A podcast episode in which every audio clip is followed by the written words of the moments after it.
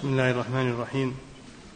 الحمد لله رب العالمين والصلاة والسلام على نبينا محمد وعلى آله وأصحابه أجمعين.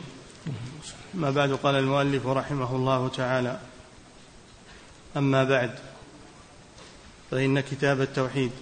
بسم الله الرحمن الرحيم. الحمد لله والصلاة والسلام على رسول الله على آله أصحابه أجمعين. أما بعد هذه كلمة معروفة عند المؤلفين.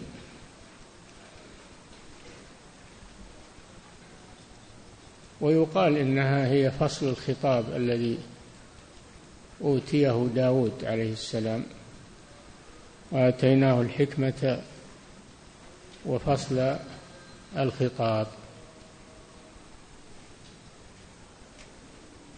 وقوله أما بعد أي ما بعد ما سبق ما بعد ما سبق من الكلام وهو الموضوع الذي يراد بحثه. نعم الذي قبل أما هذه مقدمة. الذي بعدها هذا هو الموضوع الذي يراد بحثه.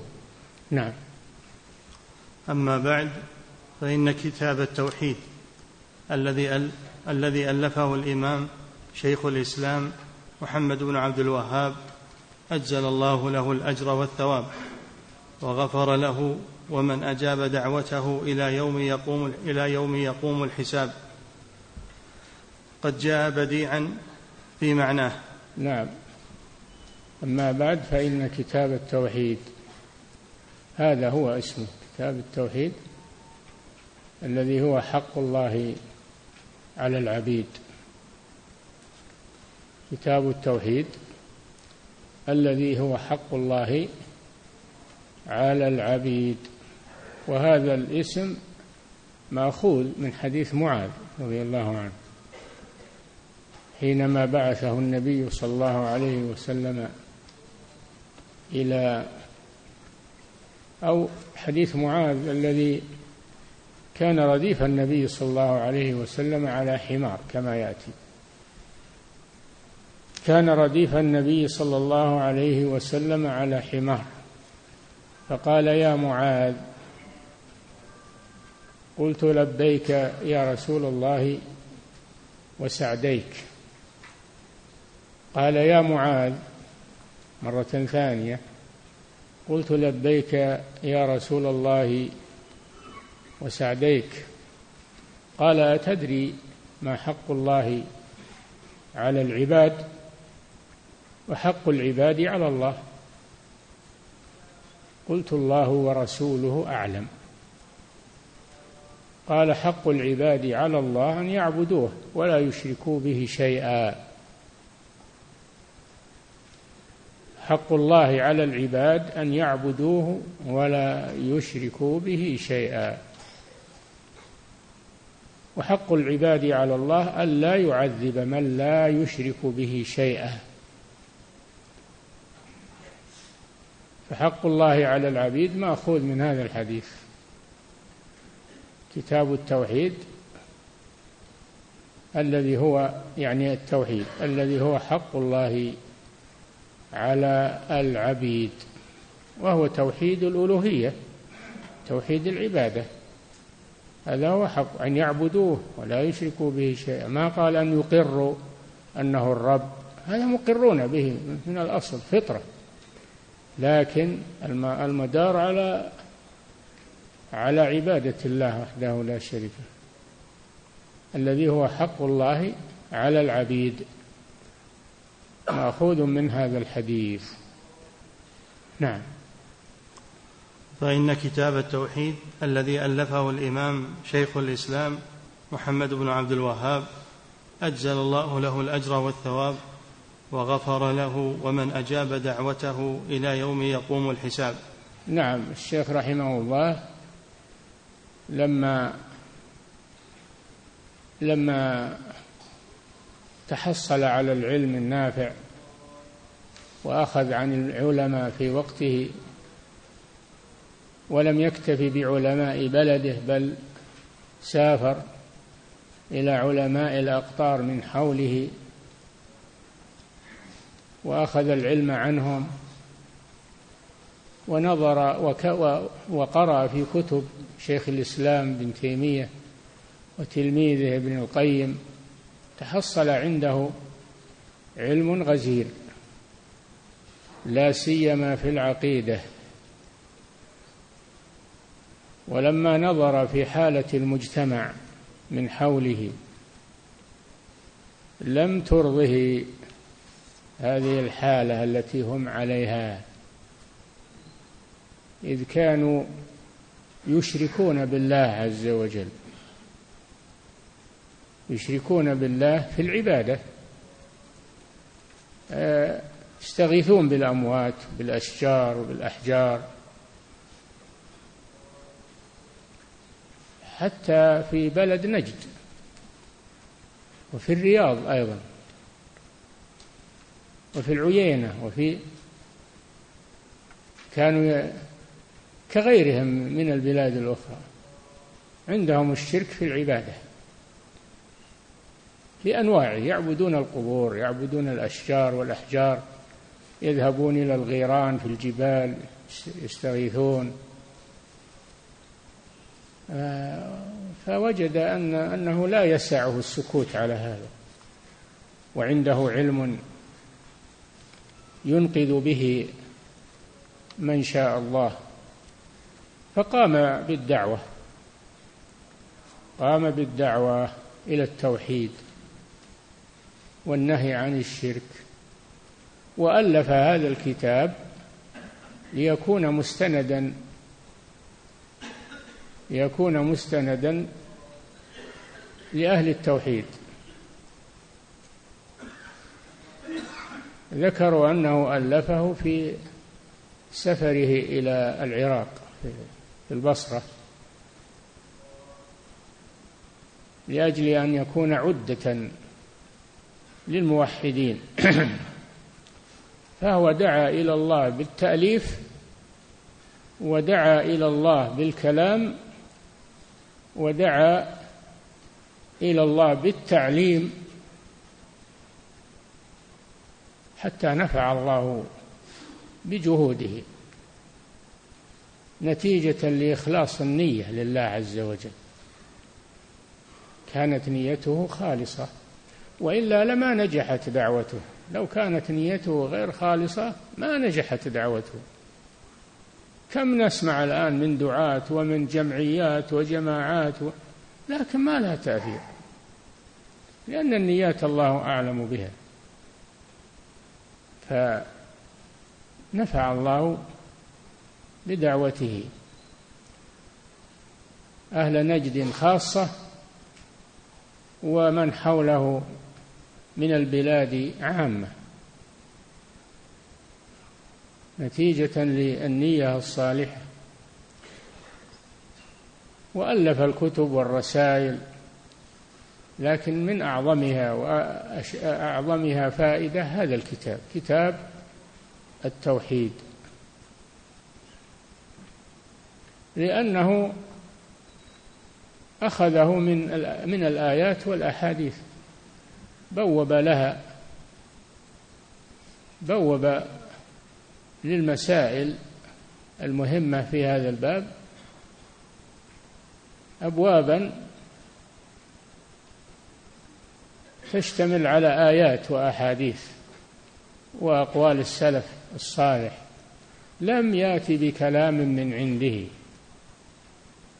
أو يؤلف عقيدة من عنده. بل إنما جاء بآيات وأحاديث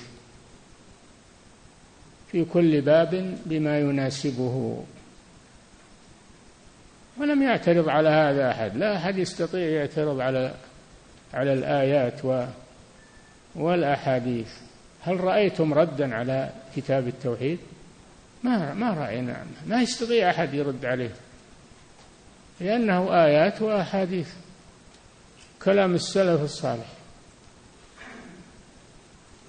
فلذلك نفع الله بهذا الكتاب. ولله الحمد والمنة. تناوله العلماء بالشروح توضيح. نعم. فإن كتاب التوحيد الذي ألفه الإمام شيخ الإسلام محمد بن عبد الوهاب أجزل الله له الأجر والثواب وغفر له. ومن أجاب دعوته إلى يوم يقوم الحساب قد جاء بديعا في معناه. بديعا في معناه.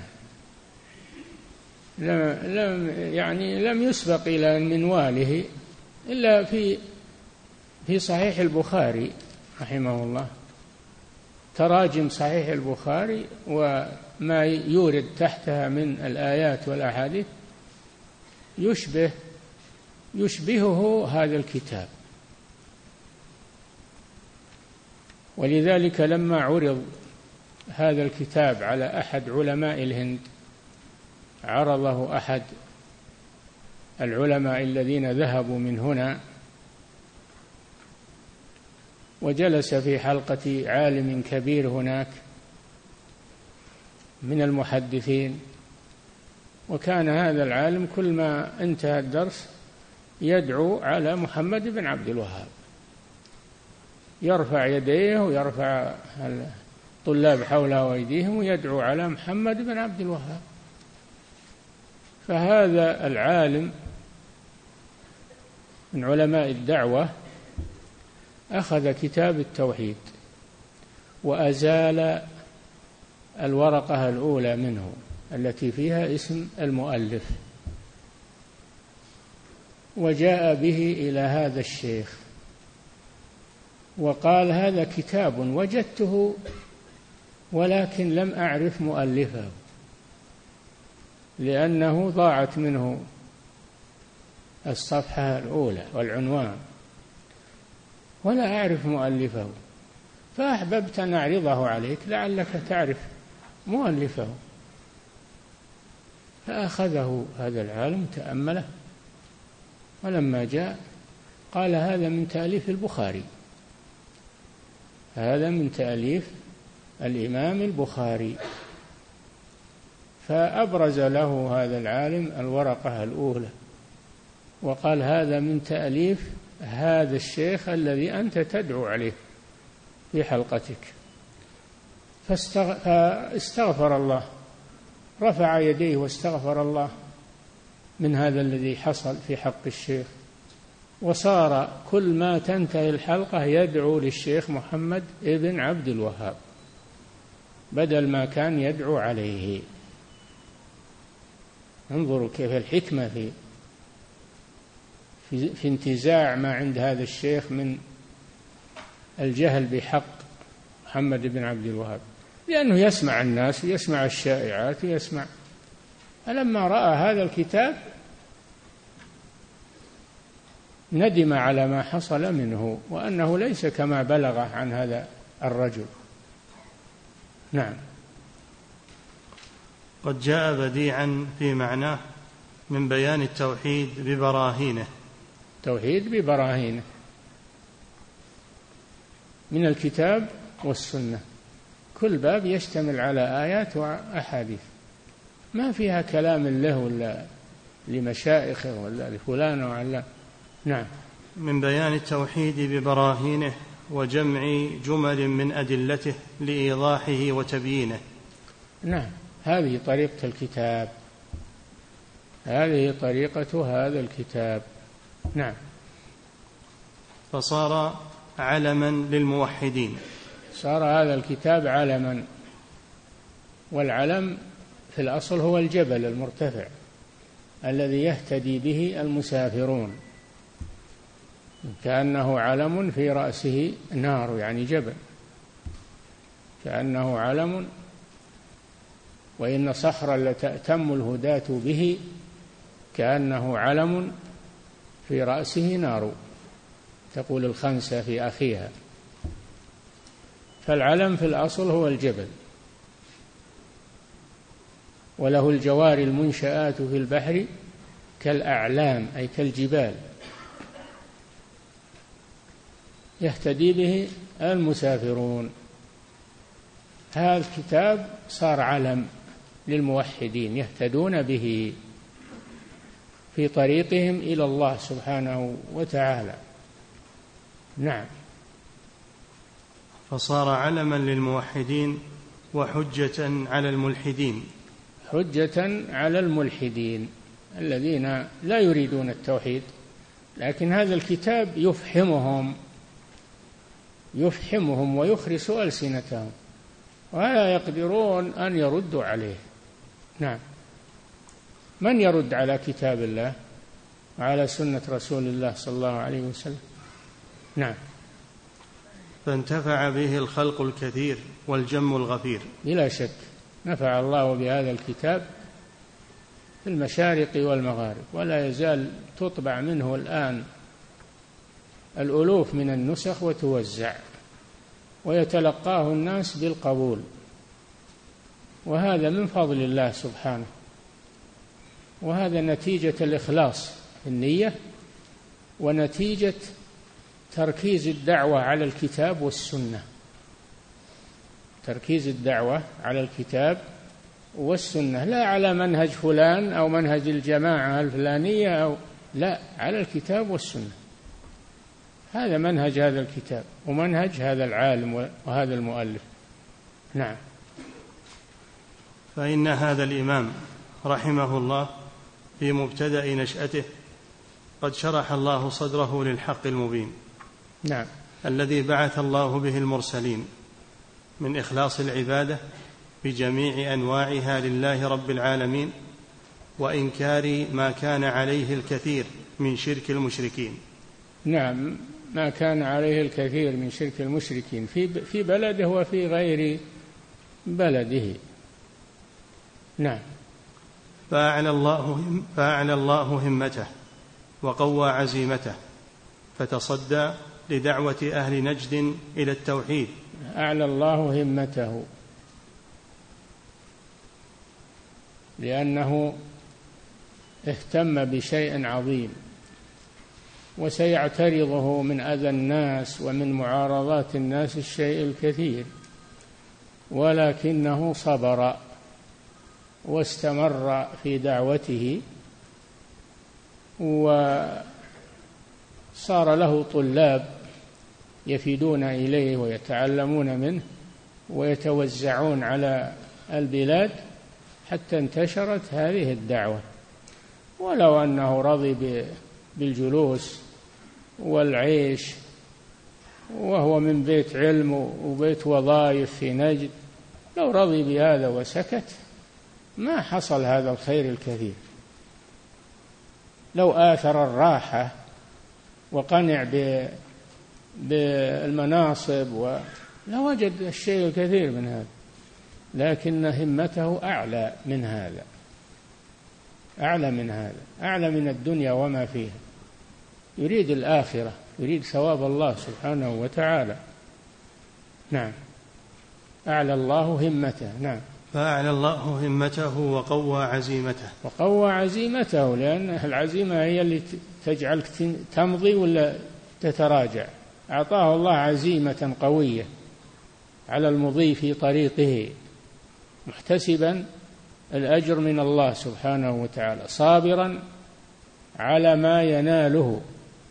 من اللوم ومن التهديد ومن الاعتراضات كلها تجاوزها رحمه الله. نعم.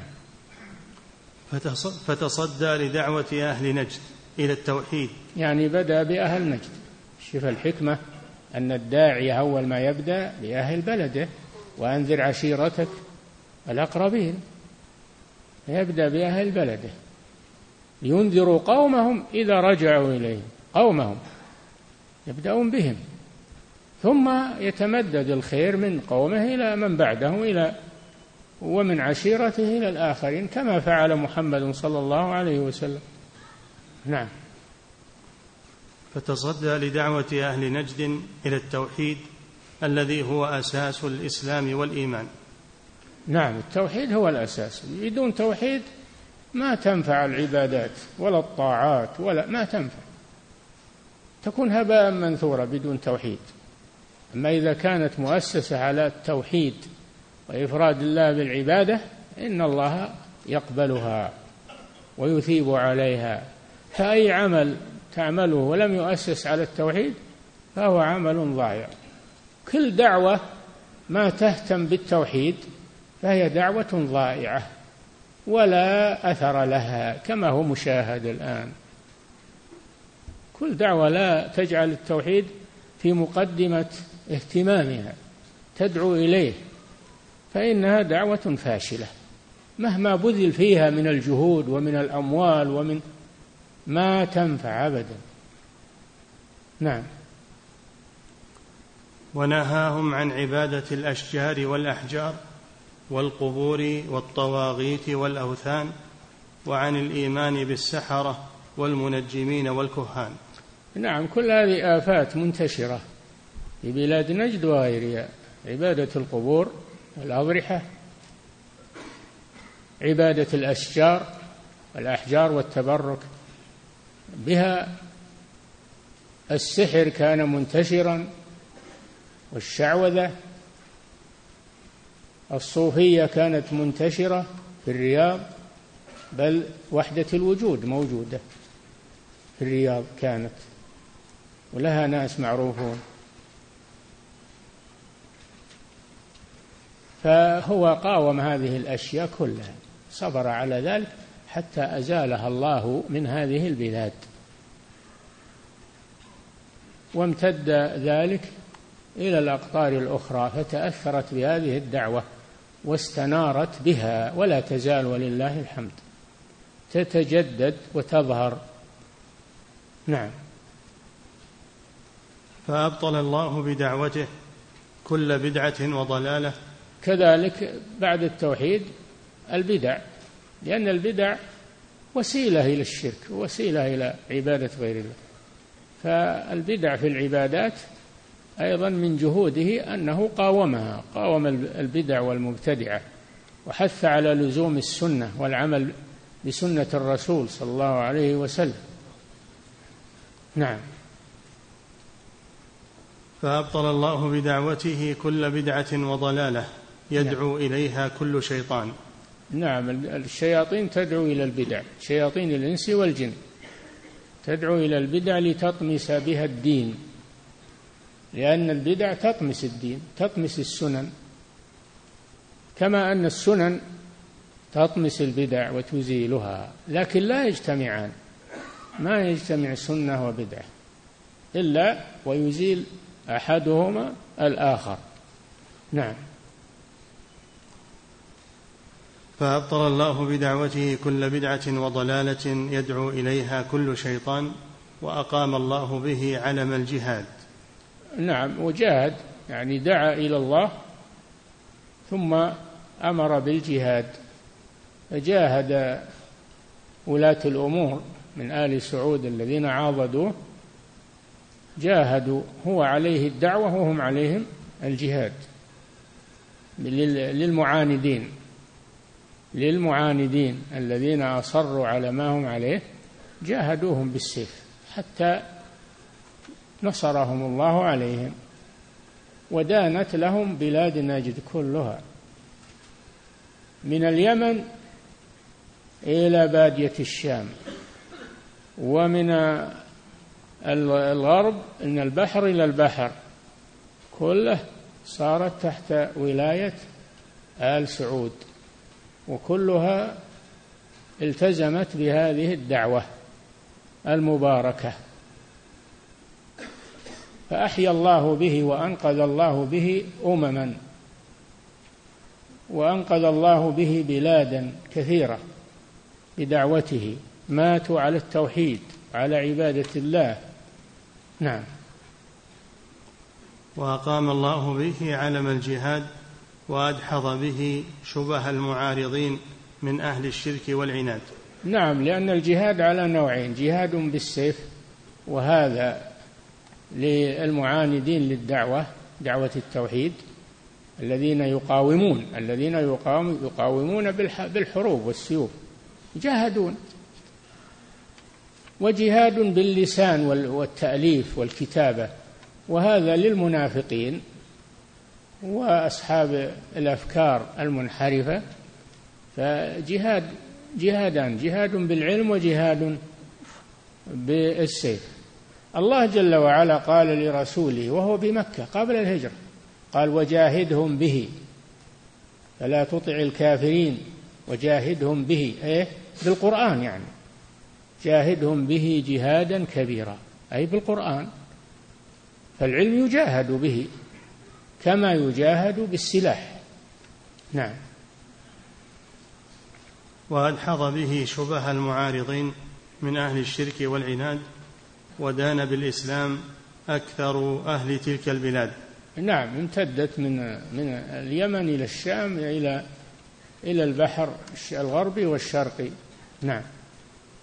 ودان بالإسلام أكثر أهل تلك البلاد الحاضر منهم والباد. الحاضرة في في المدن والقرى والبوادي في البراري.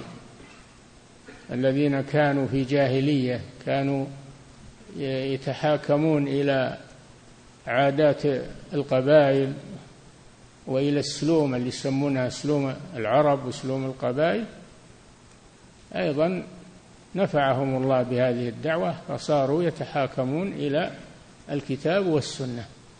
نعم. وانتشرت دعوته ومؤلفاته في الآفاق. نعم تجاوزت البلاد السعودية إلى الآفاق إلى مصر إلى السودان إلى المغرب إلى بلاد إلى المشرق إلى الهند. تجاوزت. نعم. وانتشرت دعوته ومؤلفاته في الآفاق حتى أقر له بالفضل من كان من أهل الشقاق. حتى إن أهل الشقاق في الأول لما عرفوا الحق رجعوا عما هم عليه. وهم كثير. تابوا إلى الله. تابوا إلى الله. ولم يبق إلا المعاند. المعاند هذا ما له إلا السيف. ما له إلا السيف المعاند. الذي لا يقبل الحق ما له إلا السيف. الله الذي أنزل الكتاب بالحق والميزان. الله وأنزلنا معهم الكتاب مع الرسل يعني. والميزان ليقوم الناس بالقسط. ثم قال وأنزلنا الحديد. اللي ما يقبل الحق والميزان والكتاب ما له إلا الحديد. وأنزلنا الحديد فيه بأس شديد ومنافع للناس. وليعلم الله من ينصره ورسله بالغيب. إن الله قوي عزيز.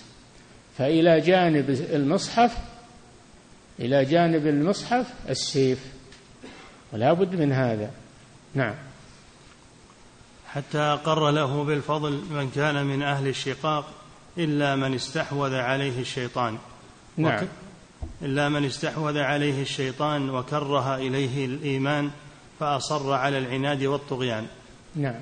وقد أصبح أكثر وقد أصبح أكثر أهل جزيرة العرب بدعوته كما قال قتادة رحمه الله عن حال أول هذه الأمة إن المسلمين لما قالوا لا إله إلا الله أنكر ذلك المشركون وكبرت عليهم. نعم كما في قوله تعالى إنهم إذا قيل لهم لا إله إلا الله يستكبرون ويقولون إنا لتاركوا آلهتنا لشاعر مجنون يعنون محمدا صلى الله عليه وسلم. أئنا لتاركوا آلهتنا لأن فهموا أن لا إله إلا الله معناه ترك للشرك. فهموا هذا. قالوا أئنا لتاركوا آلهتنا لشاعر مجنون؟ وفي الآية الأخرى لما قال لهم قولوا لا إله إلا الله تفلحوا قالوا أجعل الآلهة إله واحدة؟ إن هذا لشيء عجاب. ما سمعنا بهذا في الملة الآخرة يعني ملة قريش والعرب. إن هذا إلا اختلاق يعني كذب من منه من هذا الرجل. أنزل عليه الذكر من بيننا؟ كيف أنه ينزل عليه الوحي ويتعدانا؟ إحنا إحنا أولى به أولى بالوحي منه. لماذا؟ وقالوا لولا نزل هذا القرآن على رجل من القريتين عظيم على رئيس من مكة أو رئيس من الطائف. ما هو ينزل على يتيم فقير؟ لولا نزل هذا القرآن على رجل من القريتين عظيم أهم يقسمون رحمة ربك؟ الله جل وعلا يخص بفضله من يشاء وهو أعلم بمن يصلح. يصلح للرسالة. الله أعلم حيث يجعل رسالته.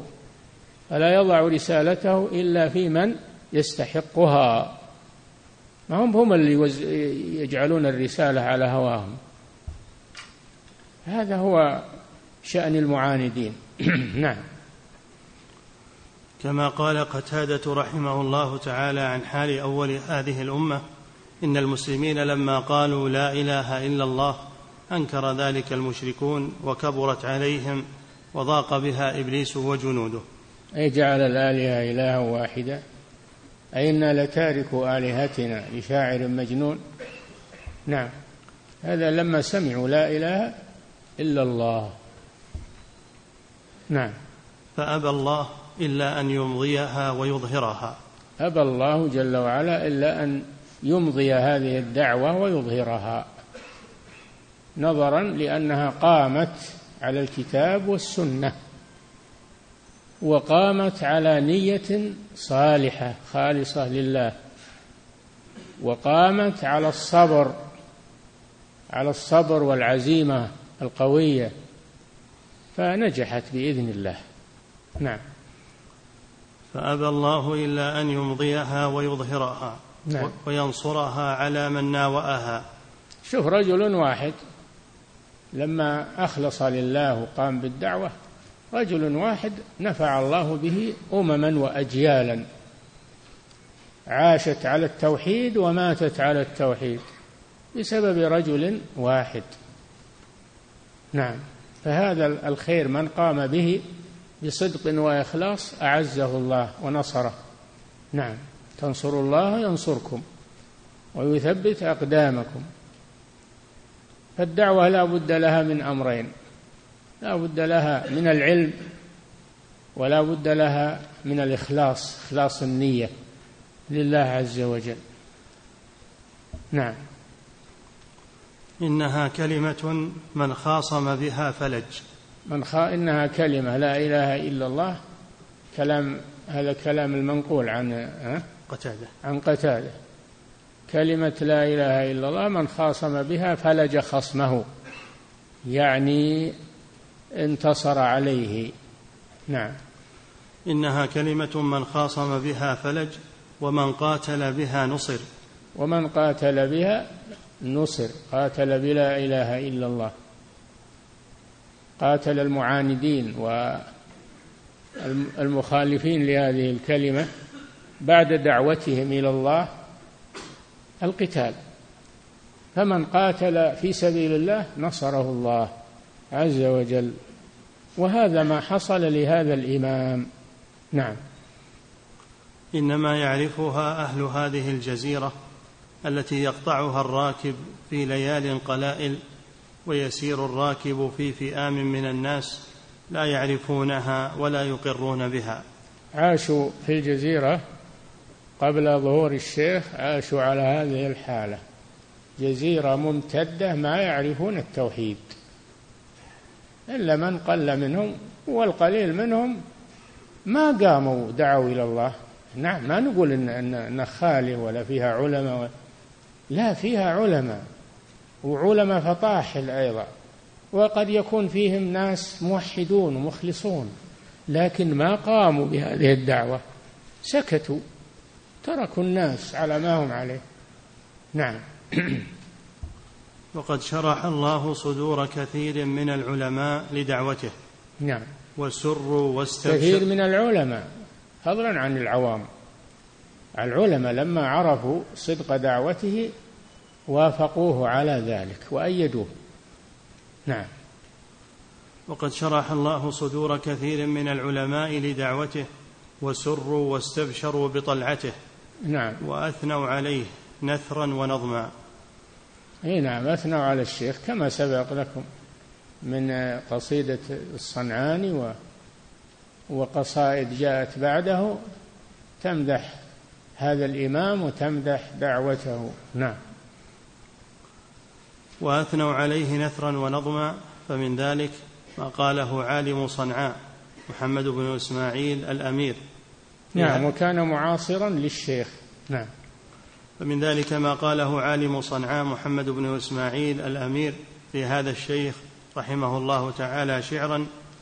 وقد جاءت الأخبار عنه بأنه يعيد لنا الشرع الشريف بما يبدي وينشر جهرا ما طوى كل جاهل ومبتدع منه فوافق ما عندي ويعمر أركان الشريعة هادما مشاهد ضل الناس فيها عن الرشد اعادوا بها معنى سواع ومثله يغوث وود بئس ذلك من ودي وقد هتفوا عند الشدائد باسمها كما يهتف المضطر بالصمد الفرد. نعم عند القبور. يتضرعون ويبكون عند القبور. كما يتضرع أهل التوحيد بين يدي الله سبحانه وتعالى. نعم. وقد هتفوا. وقد هتفوا عند الشدائد باسمها كما يهتف المضطر بالصمد الفردي انظروا اللي يروح منكم يشوف المشاهد في البلاد الأخرى ما يحصل عندها من البكاء والنحيب وتمرغ عليها وذبح القرابين عندها وإلى آخره. نعم. وقد هتفوا عند الشدائد باسمها كما يهتف المضطر بالصمد الفردي وكم عقروا في سوحها من عقيرة. نعم يذبحون عندها تقربا إليها. نعم. وكم عقروا في سوحها من عقيرة أهلت لغير الله جهرا على عمد. وكم طائف حول القبور مقبل ومستلم الأركان منهن بالأيدي. نعم يطوفون عليها كما يطاف على الكعبة ويتمسحون بجدران القبور كما يتمسح بالحجر الأسود والركن اليماني. نعم. وقال شيخنا أبو بكر حسين بن غنام رحمه آه حسين بن غنام هذا من علماء الأحساء بالمبرز. وكان إماما في النحو واللغة العربية كان شاعرا.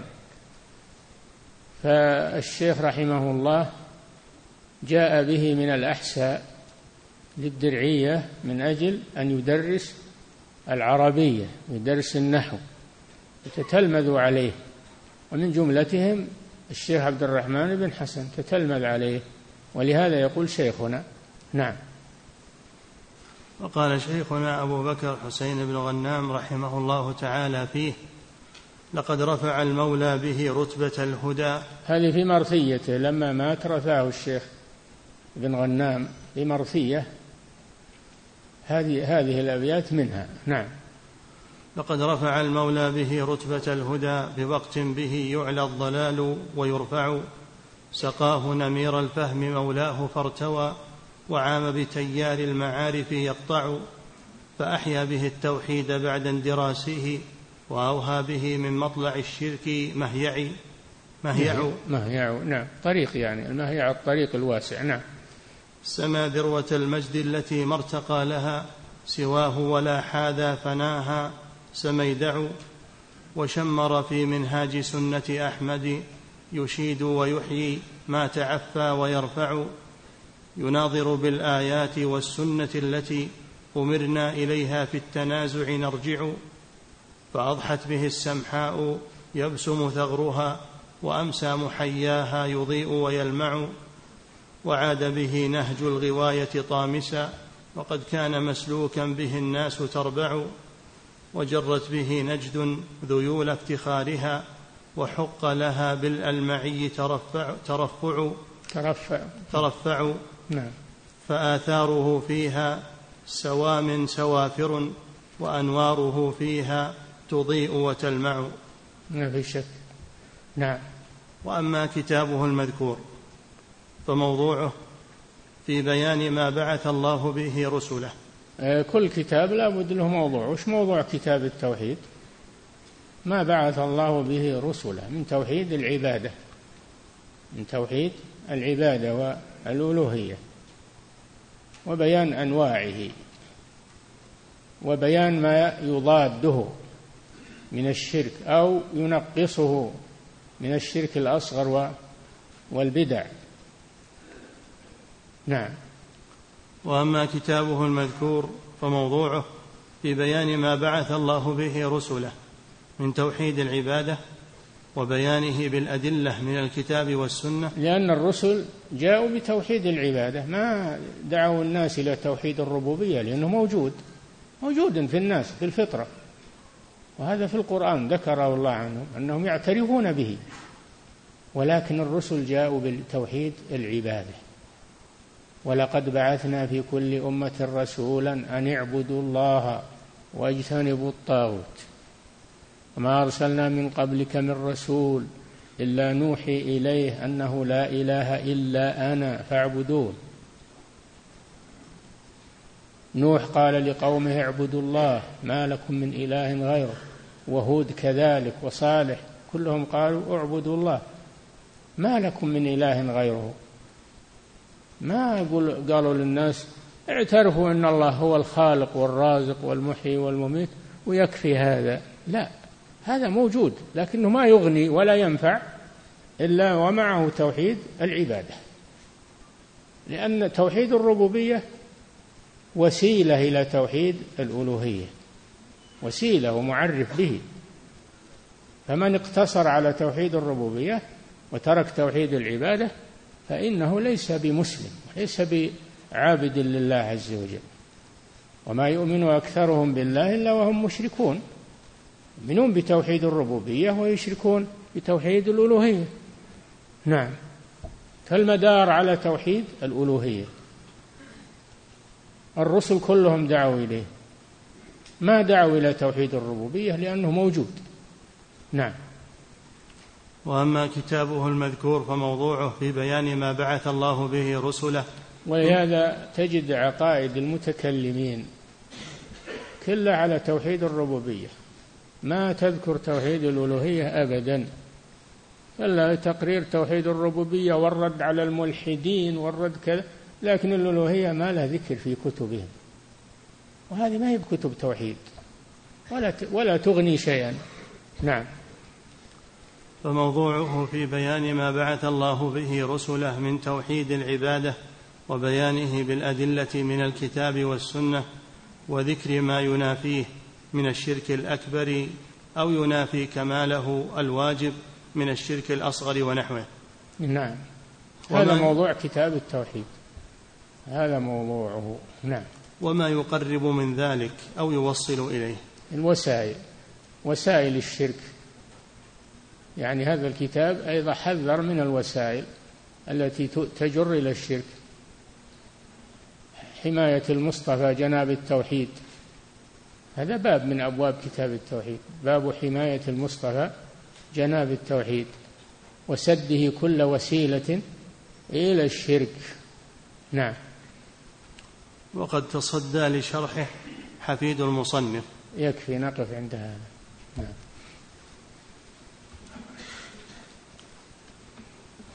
حفظك الله بعد إذنكم. هذا صاحب سيارة صالون رقم اللوحة ألف بادال ثلاثة سبعة سبعة واحد. شرق المسجد أغلق على صاحب البيت شرق المسجد. لا لكم كم مرة؟ لا توقفون السيارات أمام أبواب الناس. ولا بلازم توقف السيارة عند المسجد يا أخي. وقفها لو بعيد. أنت ما فيك الله نشيط. تروح لمها من مكان واسع ومكان بعيد ولا يؤذي أحدا. نعم. فضيلة الشيخ وفقكم الله.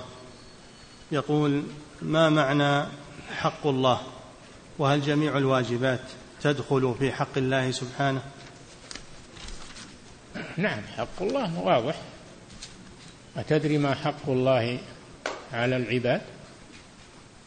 حق الإله عبادة بالأمر لا يقول ابن القيم حق الإله عبادة بالأمر لا بهوى النفوس فذاك للشيطان. هذه حق الله العبادة. نعم. فضيلة الشيخ وفقكم الله يقول على يد من أخذ الشيخ محمد بن عبد الوهاب رحمه الله علم العقيدة واستفاده منه؟ من كتب شيخ الإسلام ابن تيمية وكتب تلميذه ابن القيم. ومن إقباله على القرآن والسنة يتفهم ويقرأ في كتب التفسير. نعم. وشروح الحديث. نعم. فضيلة الشيخ وفقكم الله يقول ظهر في الوقت المعاصر من يحاول التشكيك في كتاب التوحيد وذلك بالقيام بتضعيف بعض الأحاديث فما التوجيه في ذلك؟ طيب فرضنا ان فيها حديث ضعيفة لكن الآيات وش يقول فيها؟ يقول ضعيفة أيضا. هو ما يذكر الحديث وحده يذكر يذكر بعد آيات تدل على معناه وعلى موضوعه. يذكر قبله أحاديث صحيحة تدل على معناه وعلى موضوعه. هو بيذكر الحديث الضعيف مجردا عن غيره. نعم. فضيلة الشيخ وفقكم الله. يقول بعض المشايخ إذا انتهوا من الدرس يقوم برفع اليدين والطلاب يقومون بذلك ثم يدعو الشيخ ويؤمن الطلاب. فهل, فهل هذه الصفة مشروعة؟ نعم هذا شيء طيب. دعاء الله مشروع. دعاء الله مشروع لا سيما بعد بعد مجلس الذكر وعند القيام من المجلس. هذا مشروع. نعم. فضيلة الشيخ وفقكم الله يقول كثير ممن يكره الشيخ محمد بن عبد الوهاب رحمه الله هم مغرر بهم ولا يعرفون الحقيقة. فهل يجوز أن نفعل مثل ما فعل ذاك الشيخ وهو انتزاع الغلاف عن كتاب الشيخ والقيام بشرحه ودعاء الناس له؟ إيه لكن بينوا فيما بعد. إذا الناس اقتنعوا بينوا لهم أن هذا مؤلف هذا الشيخ اللي أنتم تشكون فيه؟ أما أنكم ما تبينونه أبد هذا ما يصلح. نعم. فضيلة الشيخ وفقكم الله يقول هل شهرة العالم أو الشخص يدل ذلك على صدقه وإخلاصه وأنه على صواب؟ بلا شك أن حب الناس له وإقبالهم عليه دليل على على إخلاصه. وإلا لو كان ما هو مخلص لله ما أحبه الناس. الله جل وعلا إذا أحب شخصا وضع له القبول في الأرض. وإذا أبغض شخصا وضع له الكراهية في الأرض. إن الذين آمنوا وعملوا الصالحات سيجعل لهم الرحمن ودا. سيجعل لهم الرحمن ودا محبة في القلوب. نعم. فضيلة الشيخ وفقكم الله يقول بعض الفرق الضالة يحذرون من كتاب التوحيد وكتب أئمة الدعوة بزعم أنها تفرق المسلمين ويقولون نحن بحاجة في هذا الوقت إلى اجتماع الأمة وعدم تفرقها. هذه شبهة يرددونها وأجبنا عنها كم مرة. قلنا لا يجمع المسلمين إلا التوحيد الذي جمع بين الصحابة على اختلاف قبائلهم واختلاف ألوانهم واختلاف بلادهم جمعهم هو التوحيد. كلمة لا إله إلا الله واعتصموا بحبل الله جميعا ولا تفرقوا. ما يجمع الناس إلا التوحيد. وأما الشرك والبدع فهي تفرق الناس. ونحن ما هي بحاجتنا بتجميع الناس حاجتنا بدعوة التوحيد وأهل التوحيد. من كان من أهل التوحيد حياه الله نجتمع معه. ومن كان من أهل الشرك وأهل العناد لا حياه الله ولا حاجة لنا باجتماعه. نعم. فضيلة الشيخ وفقكم الله يقول السائل يلاحظ أن أكثر المصنفين في علم التوحيد من المتأخرين يركزون على توحيد الربوبية. هذه كتب عقائد أهل الكلام من الأشاعرة وغيرهم. هم يركزون على توحيد الربوبية والاستدلال بعلم الكلام عليه وتركيز الحجج عليه وهذا تحصيل حاصل لأن توحيد الربوبية موجود في الفطر. وأيضا هو ما يكفي لا بد من توحيد الألوهية. نعم. فضيلة الشيخ وفقكم الله يقول هل طلب العلم هو أفضل من الجهاد في سبيل الله؟ هو من الجهاد في سبيل الله. طلب العلم من الجهاد في سبيل الله. نعم. فضيلة الشيخ وفقكم الله يقول هل كل وجاهدهم به وجاهدهم به جهادا كبيرا. جاهد الكفار والمنافقين. المنافقين يجاهدون بأي شيء؟ بالقرآن وبالسنة. نعم. فضيلة الشيخ وفقكم الله يقول هل كل من عارض دعوة التوحيد يجب قتاله ويعد كافرا؟ ما في شك. إذا عاند التوحيد وصد عنه لا شك أنه يجب قتاله. إذا صد صدون عن سبيل الله. إذا صد عن التوحيد وصد عن عن الله لا عن دعوة الله فلا بد من قتاله مع الاستطاعة. مع الاستطاعة. نعم. فضيلة الشيخ وفقكم الله. يقول هل يجوز نحر الإبل أو ذبح الأغنام أمام الشخص ترحيبا به أو فرح أو فرحا بقدومه؟ لا هذا شرك والعياذ بالله. تعظيم يذبحونها له. ما هم لأجل أكلها وإنما لأجل تعظيم الشخص. هذا ذبح لغير الله. هذا شرك. نعم. فضيلة الشيخ وفقكم الله يقول من هو العالم المجدد؟ وهل صحيح أنه في كل مئة سنة يوجد هذا العالم؟ نعم هذا في حديث إن الله يبعث لهذه الأمة على رأس كل مئة سنة من يجدد لها دينها. لكن هو لازم يصير محل واحد.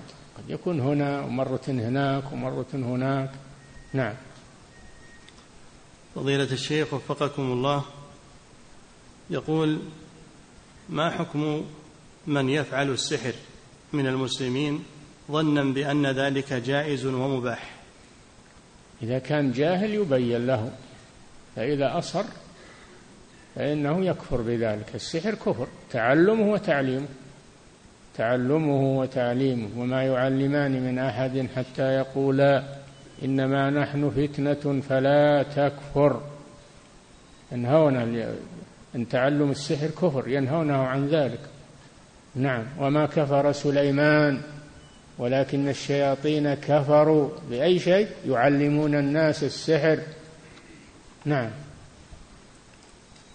فضيلة الشيخ وفقكم الله يقول السائل يقول هل يسجد الإمام للسهو قبل السلام إذا كان فرض سجوده إنما يكون بعد السلام وذلك منعا للتشويش على المصلين؟ يا أخوان سجود السهو يجوز. قبل السلام وبعد السلام مطلقا ما في تفصيل يجوز. ولكن الأفضل الأفضل أنه إذا كان عن نقص يكون قبل السلام. وإن كان عن زيادة فإنه يكون بعد السلام هذا هو الأفضل. نعم. فضيلة الشيخ وفقكم الله يقول السائل إنه رجل معاق عافاكم الله. والدولة يقول عندنا تعطي سيارات للمعاقين بثمن مخفض فهل يجوز أن آخذ هذه السيارة ويقوم بدفع ثمنها شخص آخر ويأخذها مقابل أن يعطيني مبلغا من المال لأنني بحاجة إلى المال ولست بحاجة لهذه السيارة؟ والله هذا تبع نظام الدولة إذا كان نظام الدولة يمنع هذا فلا يجوز لك. نعم. فضيلة الشيخ وفقكم الله يقول متى تقال أذكار المساء؟ تقال إذا دخل المساء وقت زوال الشمس. دخل المساء إن شئت تأتي بالأذكار عند الزوال بعد الزوال أو بعد آه، العصر أو بعد المغرب أو بعد العشاء كله في المساء كله في المساء. نعم. فضيلة الشيخ وفقكم الله يقول ما حكم الاتصال بالساحر لغرض مناصحته؟ وهل يعد هذا من الإتيان المنهي عنه؟ ما حكم؟ الاتصال بالساحر لغرض مناصحته. وهل يعد هذا من الإتيان المنهي عنه؟ إذا كان عندك علم إذا كان عندك علم بمناصحته فاتصل عليه. وإنسان ما عندك علم أخاه يجذبك معه. ياخذك معه. ما تتصل عليه إلا إذا كان عندك علم لأجل أن ترد عليه وترد على شبهه ولا يمكن يأثر عليك. نعم. ثم يقول حفظك الله يقول وإذا كان الاتصال إنما هو لمجرد الاستهزاء به. لا ما يصلح هذا. تستهزئ بهم تبتلى تبتلى بمثله. نعم. لا يجوز الاستهزاء. نعم. فضيلة الشيخ وفقكم الله. يقول هل من تعليق التمائم وضع اللوحة ما شاء الله تبارك الله على السيارة الجديدة؟ حسب نية الواضع. إذا وضعها بنية أنها تحفظ السيارة فهذا هذه تميمة ولا تجوز. نعم. أما إذا وضعها للزينة أو ما أشبه ذلك ما وضعها لأجل أن تدفع العين وتدفع منما هي للزينة هذا لا لا ينبغي أيضا. لكن ما هو مثل الأول نعم فضيلة الشيخ وفقكم الله يقول هل يجوز للمؤمن أن يدعو بهذا الدعاء وهو اللهم اجعلني خليلا لك كما أن محمدا صلى الله عليه وسلم خليلك؟ لا ما يجوز لك تطلب منزلة الأنبياء. ما يجوز لأحد أنه يطلب منزلة الأنبياء. ما يجوز هذا. كيف بمنزلة الخليل؟ ما يصلح هذا. نعم. فضيلة الشيخ وفقكم الله يقول انتشر في الآونة الأخيرة كتابة الآيات القرآنية على ما تدل عليه من معنى. فمثلا بقوله سبحانه فلا ينظرون إلى الإبل كيف خلقت؟ يكتبونها رسما على هيئة جمل. فهل من توجيه في ذلك؟ لا والعياذ بالله هذا تصوير. على هيئة جمل هذا تصوير لذوات الأرواح. هو حرام في نفسه وكون القرآن يكتب على هذه الصفة هذا هذه إهانة للقرآن نعم. فضيلة الشيخ وفقكم الله. يقول إذا صلى الرجل وهو شاك هل يوجد عليه نجاسة أم لا؟ ثم بعد الصلاة تيقن بوجودها فهل يعيد صلاته؟ نعم هذا عنده تردد فيها. كان الواجب أنها زال الشك باليقين وغسلها. نعم. فضيلة الشيخ وفقكم الله يقول هل يجوز للرجل الذي يرى أن الأكل من لحم الإبل أنه يوجب الوضوء؟ هل يجوز له أن يصلي خلف من لا يرى ذلك؟ إي نعم لا بأس. لا بأس بذلك. الخلاف في الفقهيات. الخلاف في مسائل الفقه لا يمنع الإمامة والائتمام كان الأئمة الأربعة ومن جاء بعدهم يصلي بعضهم خلف بعض مع أنهم يختلفون في بعض المسائل. نعم. فضيلة الشيخ وفقكم الله يقول نحن نقرأ سورة الفاتحة بعد انتهاء الإمام منها وأحيانا لا نستطيع إكمالها. نعم. يقول نحن نقرأ سورة الفاتحة بعد انتهاء الإمام منها. وأحيانا لا نستطيع أن نكملها لبداءة الإمام بالسورة الأخرى. يقول فما الواجب علينا حينئذ؟ الواجب الاستماع. إذا كان الإمام يجهر الواجب أن تستمع. ويكفي هذا. نعم.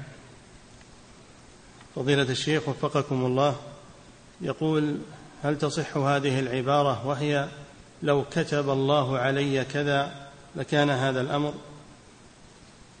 إي نعم لو أنك إذا بغيت شيء ولا حصل قلت لو كتبه الله لي لحصل. من باب الإيمان بالقضاء والقدر. من أجل تطمئن نفسك.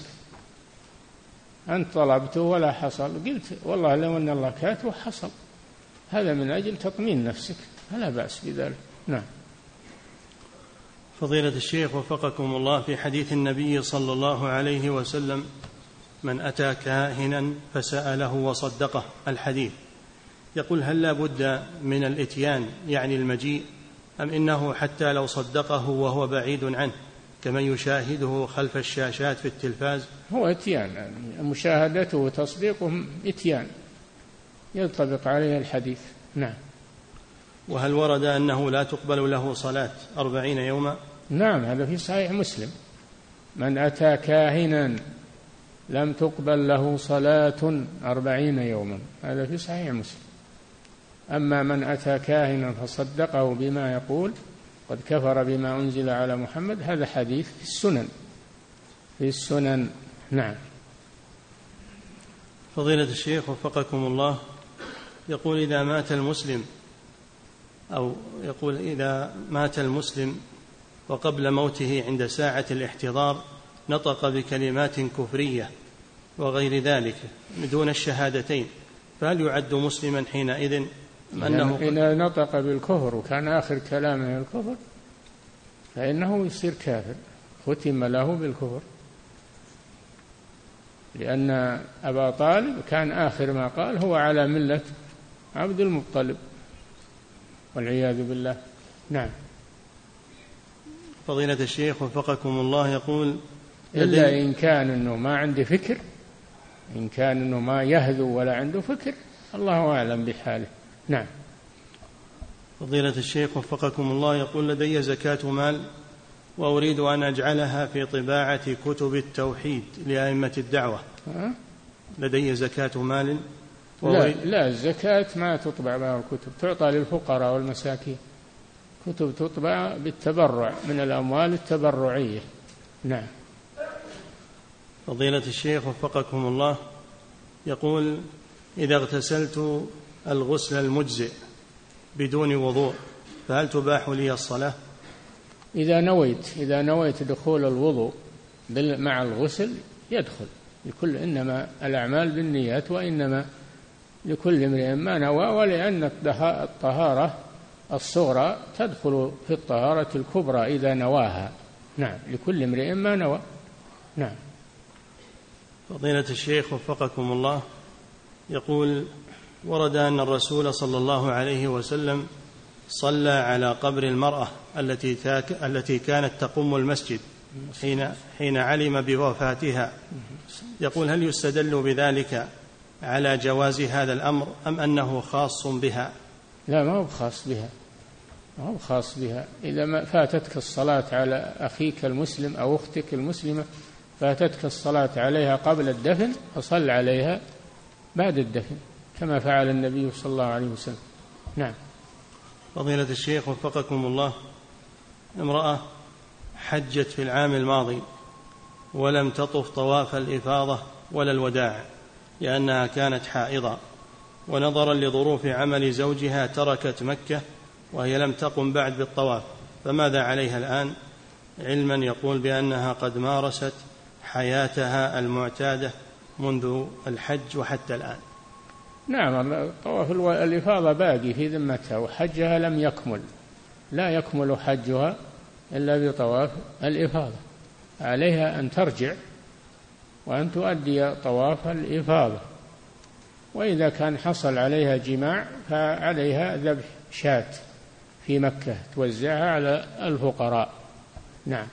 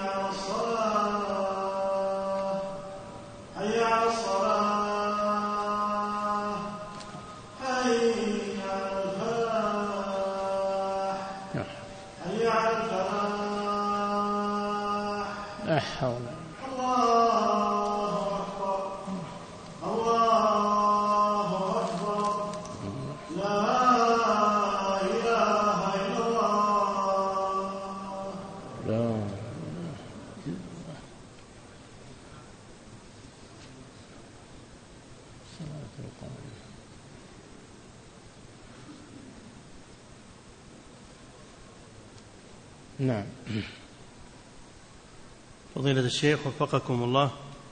يقول ذكرتم حفظكم الله أن سبب انتشار دعوة الشيخ محمد بن عبد الوهاب والنفع بها هو إخلاصه. يقول فكيف نحصل هذا الإخلاص وكيف نعرف أننا قد حققناه فنتحصل على النتيجة؟ هذا شيء يجعله الله فيك إذا إذا ظهر عليك الإخلاص والنية الصالحة فهذا هو المقصود. انظر نيتك هل هي نية لله أو نية لطلب مال أو مدح أو غير ذلك؟ نيتك هي يقولون نيتك مطيتك هو صحيح نيتك مطيتك. انظر نيتك في الدعوة إلى الله. أن تريد المدح والثناء أو تريد الوظيفة فليس لك في الآخرة من نصيب. أن تريد وجه الله وتريد الإخلاص لله وتخليص العباد من الشرك فأنت على خير. نعم. فضيلة الشيخ وفقكم الله يقول هناك من يقول بصحة وجود الجماعات والفرق التي لها أتباع كثيرون مستدلا بأن أمة محمد صلى الله عليه وسلم هي أكثر الأمم أتباعا. هل كثرة الأتباع تدل على صحة المنهج؟ الأتباع على الحق. الأتباع على الحق. ما هو الأتباع على الهوى والبدع والشركيات؟ لا. الأتباع على الحق. نعم. فضيلة الشيخ وفقكم الله. الذين اتبعوهم بإحسان. والذين اتبعوهم السابقون الأولون من المهاجرين والأنصار والذين اتبعوهم بإحسان. الفرق كلها في النار إلا واحدة. قيل من هي يا رسول الله؟ قال من كان على مثل ما أنا عليه اليوم وأصحابي. هذا اللي ينجو من هذه الفرق. ما عداها فهو متوعد بالنار على حسب ما هو عليه من بدعة أو من شرك أو من معصية. نعم. فضيلة الشيخ وفقكم الله. امرأة تسأل فتقول إنها تؤخر صلاة العشاء إلى الساعة التاسعة والنصف أو العاشرة مساء ثم تصليها ثم تصلي الوتر بعد ذلك. فهل عملها هذا موافق للسنة أم الأولى أن تبكر بها؟ لا هذا طيب إذا أنها أخرتها ني بنية الأجر وطلب الوقت الأفضل هي إلى ثلث الليل أفضل من أول الوقت. لمن لا يرتبط بجماعة ولا يرتبط أو ما يأمن أنه ما ينام عنها وينشغل عنها هذا أفضل. المرأة التي ما تنساها ولا تنشغل عنها وتصليها قبل ثلث الليل هذا يرجى لها الخير إذا نوت بهذا. أما أنها تبي توخر الصلاة وتقعد آه، تخرط وتقعد تضحك وتقعد مع مع زميلاتها أو مع أو أو تشاهد الشاشات أو هذا ما ما لها أجر في تأخيرها. نعم. وهي مفرطة ربما تنساها. نعم. فضيلة الشيخ وفقكم الله يقول السائل لي أخت تدرس في إحدى الدول العربية القريبة وتسافر مع صاحباتها دون محرم وقد يئست من نصيحتها وأكثرت في ذلك ونصيحة والدي كذلك. يقول ما توجيهكم في هذا الأمر بالنسبة لي؟ أنت أديت الواجب عليك نصحتها ونصحت وليها فأديت الواجب عليك. يبقى الأمر في ذمتهم. نعم. فضيلة الشيخ وفقكم الله يقول السائل والدتي شبه مريضة نفسيا يقول والدتي شبه مريضة نفسيا وكنت لا أعلم بمرضها هذا فقامت ببعض الأخطاء الكبيرة المتكررة. وكنت؟ يقول وكنت لا أعلم بمرضها.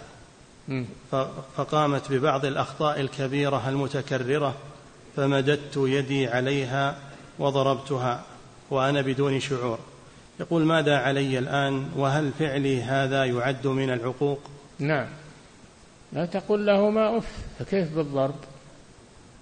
لا يجوز هذا. ولكن ما حصل ما دام حصل منك هذا عليك بالتوبة إلى الله وعليك بطلب المسامحة منها وعفوها عنك.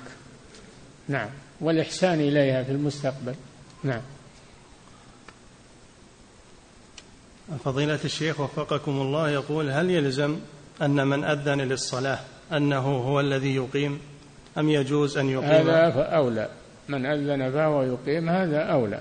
لما أذن رجل يقال له فلان الصدائي وجاء بلال ليقيم إذا جاء بلال ليقيم قال الرسول صلى الله عليه وسلم لبلال يقيم أخو صدى من أذن فهو يقيم. فمنع بلالا مع أن بلال هو المؤذن المعتاد. لأنه لم يؤذن هذه المرة وإنما أذن هذا الرجل فقال هو الذي يقيم. هذا من باب الأفضل والأولى. وإلا يجوز ويجزي أنه يقيم غير من أذن. نعم. فضيلة الشيخ وفقكم الله. يقول كيف تقضى صلاة الليل وقت الضحى؟ وهل تقضى وترا؟ حسب الركعات اللي تصليها. إن كانت تصلي ثلاث تجعلها أربع تصلي خمس تجعلها ست هكذا تشفعها وتسلم من كل ركعتين. نعم. ثم يقول حفظك الله وإذا كان معتادا لأداء صلاة الضحى فهل يقضي صلاة الليل كذلك أم تكفي عنها صلاة الضحى؟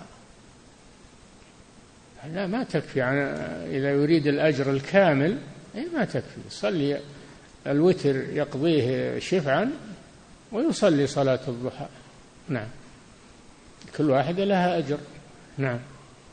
فضيلة الشيخ وفقكم الله هذه امرأة تقول ذكرت معلمة لنا أنه إذا عطس المسلم وحمد الله ولم يشمته من سمعه فإن العاطس يقاضيه ويقتص منه يوم القيامة لأن هذا من حقوق العباد. ما سمعنا هذا ما سمعنا هالكلام هذا. نعم. فضيلة الشيخ وفقكم الله. يقول نعم. ولا قرأناه أيضا. نعم. يقول فضيلة الشيخ وفقكم الله نعلم أن الشرك في الألوهية ينقسم إلى أكبر وإلى أصغر. فهل الشرك في الربوبية ينقسم كذلك إلى قسمين؟ ما في شرك في الربوبية. ما قليل اللي يشرك في الربوبية. قليل الذي يشرك في الربوبية. اللي يعتقد أن أحد يخلق مع الله أو يرزق مع الله هذا قليل يعني. نعم. فضيلة الشيخ وفقكم الله يقول من نسي صلاة فريضة ثم ذكرها بعد الوقت وهو في درس علمي لمدة ساعة هل يجوز له أن يؤخر أداءها أو قضاءها إلى نهاية الدرس؟